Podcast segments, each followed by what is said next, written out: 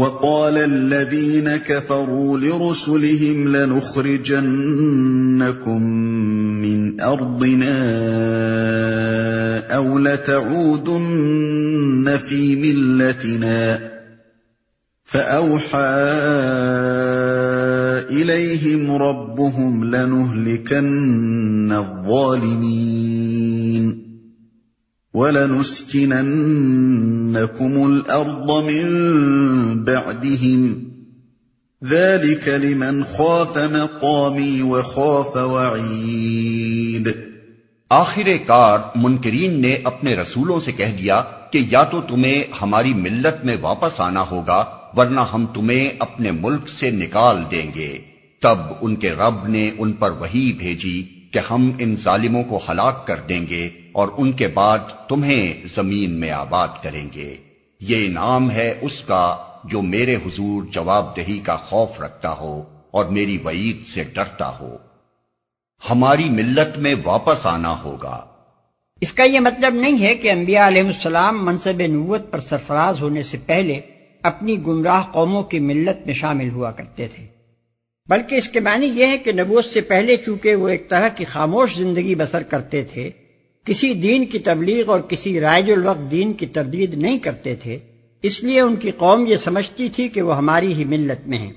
اور نبوت کا کام شروع کر دینے کے بعد ان پر یہ الزام لگایا جاتا تھا کہ وہ ملت آبائی سے نکل گئے ہیں۔ حالانکہ وہ نبوت سے پہلے بھی کبھی مشرقین کی ملت میں شامل نہ ہوئے تھے کہ اس سے خروج کا الزام ان پر لگ سکتا۔ زمین میں آباد کریں گے۔ یعنی گھبراؤ نہیں یہ کہتے ہیں کہ تم اس ملک میں نہیں رہ سکتے۔ مگر ہم کہتے ہیں کہ اب یہ اس سرزمین میں نہ رہنے پائیں گے، اب تو جو تمہیں مانے گا وہی یہاں رہے گا۔ وَاسْتَفْتَحُوا وَخَابَ كُلُّ جَبَّارٍ عَنِيدٍ۔ مِّن وَرَائِهِ جَهَنَّمُ وَيُسْقَى مِن مَّاءٍ صَدِيدٍ۔ يتجرعه ولا يكاد يسيغه ويأتيه الموت من كل مكان وما هو بميت وما هو بميت ومن ورائه عذاب غليظ انہوں نے فیصلہ چاہا تھا تو یوں ان کا فیصلہ ہوا اور ہر جبار دشمن حق نے منہ کی کھائی۔ پھر اس کے بعد آگے اس کے لیے جہنم ہے۔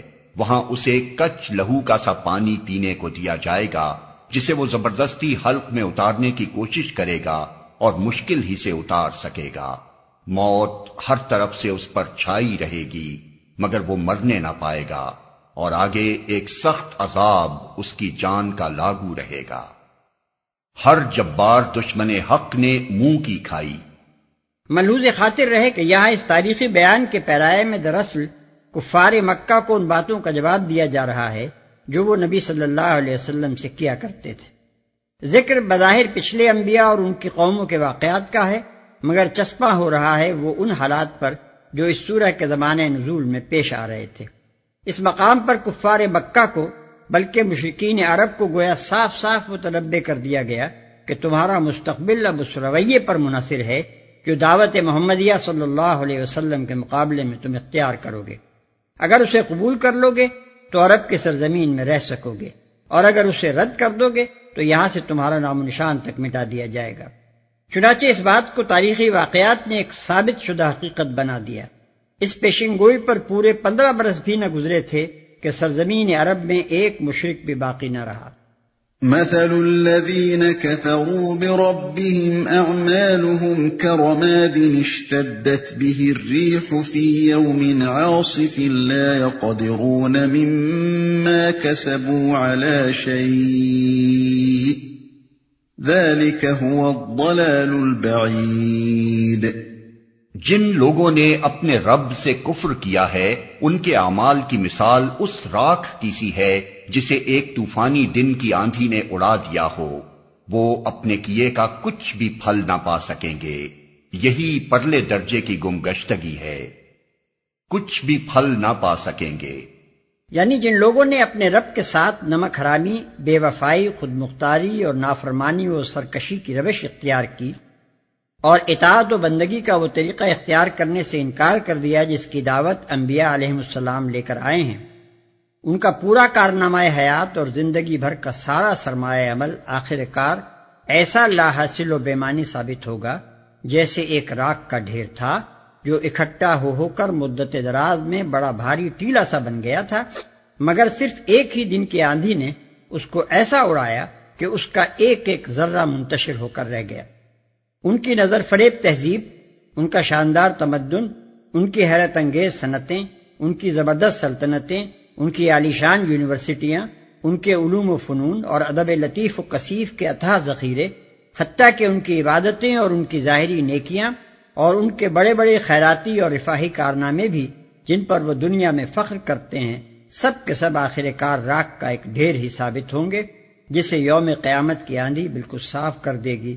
اور عالم آخرت میں اس کا ایک ذرہ بھی ان کے پاس اس لائق نہ رہے گا کہ اسے خدا کی میزان میں رکھ کر کچھ بھی وزن پا سکیں۔ أَلَمْ تَرَ أَنَّ اللَّهَ خَلَقَ السَّمَاوَاتِ وَالْأَرْضَ بِالْحَقِّ؟ إِن يَشَأْ يُذْهِبْكُمْ وَيَأْتِ بِخَلْقٍ جَدِيدٍ. وَمَا ذَلِكَ عَلَى اللَّهِ بِعَزِيزٍ. کیا تم دیکھتے نہیں ہو کہ اللہ نے آسمان و زمین کی تخلیق کو حق پر قائم کیا ہے؟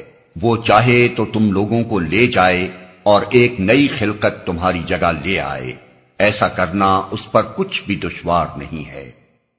آسمان و زمین کی تخلیق کو حق پر قائم کیا ہے۔ یہ دلیل ہے اس دعوے کی جو اوپر کیا گیا تھا۔ مطلب یہ ہے کہ اس بات کو سن کر تمہیں تعجب کیوں ہوتا ہے؟ کیا تم دیکھتے نہیں ہو کہ یہ زمین و آسمان کا عظیم شان کارخانہ تخلیق حق پر قائم ہوا ہے نہ کہ باطل پر؟ یہاں جو چیز حقیقت اور واقعیت پر مبنی نہ ہو، بلکہ محض ایک بے اصل قیاس و گمان پر جس کی بنا رکھ دی گئی ہو، اسے کوئی پائیداری نصیب نہیں ہو سکتی۔ اس کے لیے قرار و ثبات کا کوئی امکان نہیں ہے۔ اس کے اعتماد پر کام کرنے والا کبھی اپنے اعتماد میں کامیاب نہیں ہو سکتا۔ جو شخص پانی پر نقش بنائے اور ریت پر قصر تعمیر کرے وہ اگر یہ امید رکھتا ہے کہ اس کا نقش باقی رہے گا اور اس کا قصر کھڑا رہے گا، تو اس کی یہ امید کبھی پوری نہیں ہو سکتی۔ کیونکہ پانی کی یہ حقیقت نہیں ہے کہ وہ نقش قبول کرے اور ریت کی یہ حقیقت نہیں ہے کہ وہ عمارتوں کے لیے مضبوط بنیاد بن سکے۔ لہذا سچائی اور حقیقت کو نظر انداز کر کے جو شخص باطل امیدوں پر اپنے عمل کی بنیاد رکھے، اسے ناکام ہونا ہی چاہیے۔ یہ بات اگر تمہاری سمجھ میں آتی ہے تو پھر یہ سن کر تمہیں حیرت کس لیے ہوتی ہے کہ خدا کی اس کائنات میں جو شخص اپنے آپ کو خدا کی بندگی و اطاعت سے آزاد فرض کر کے کام کرے گا، یا خدا کے سوا کسی اور کی خدائی مان کر، جس کی فی الواقع خدائی نہیں ہے، زندگی بسر کرے گا، اس کا پورا کارنامہ زندگی ضائع ہو جائے گا۔ جب واقعہ یہ نہیں ہے کہ انسان یہاں خود مختار ہو، یا خدا کے سوا کسی اور کا بندہ ہو، تو اس جھوٹ پر، اس خلاف واقعہ مفروضے پر اپنے پورے نظام فکر و عمل کی بنیاد رکھنے والا انسان تمہاری رائے میں پانی پر نقش کھینچنے والے احمد کا سنجام نہ دیکھے گا تو اس کے لیے اور کس انجام کی تم توقع رکھتے ہو؟ اس پر کچھ بھی دشوار نہیں ہے۔ دعوے پر دلیل پیش کرنے کے بعد فوراً ہی یہ فقرہ نصیحت کے طور پر ارشاد فرمایا گیا ہے۔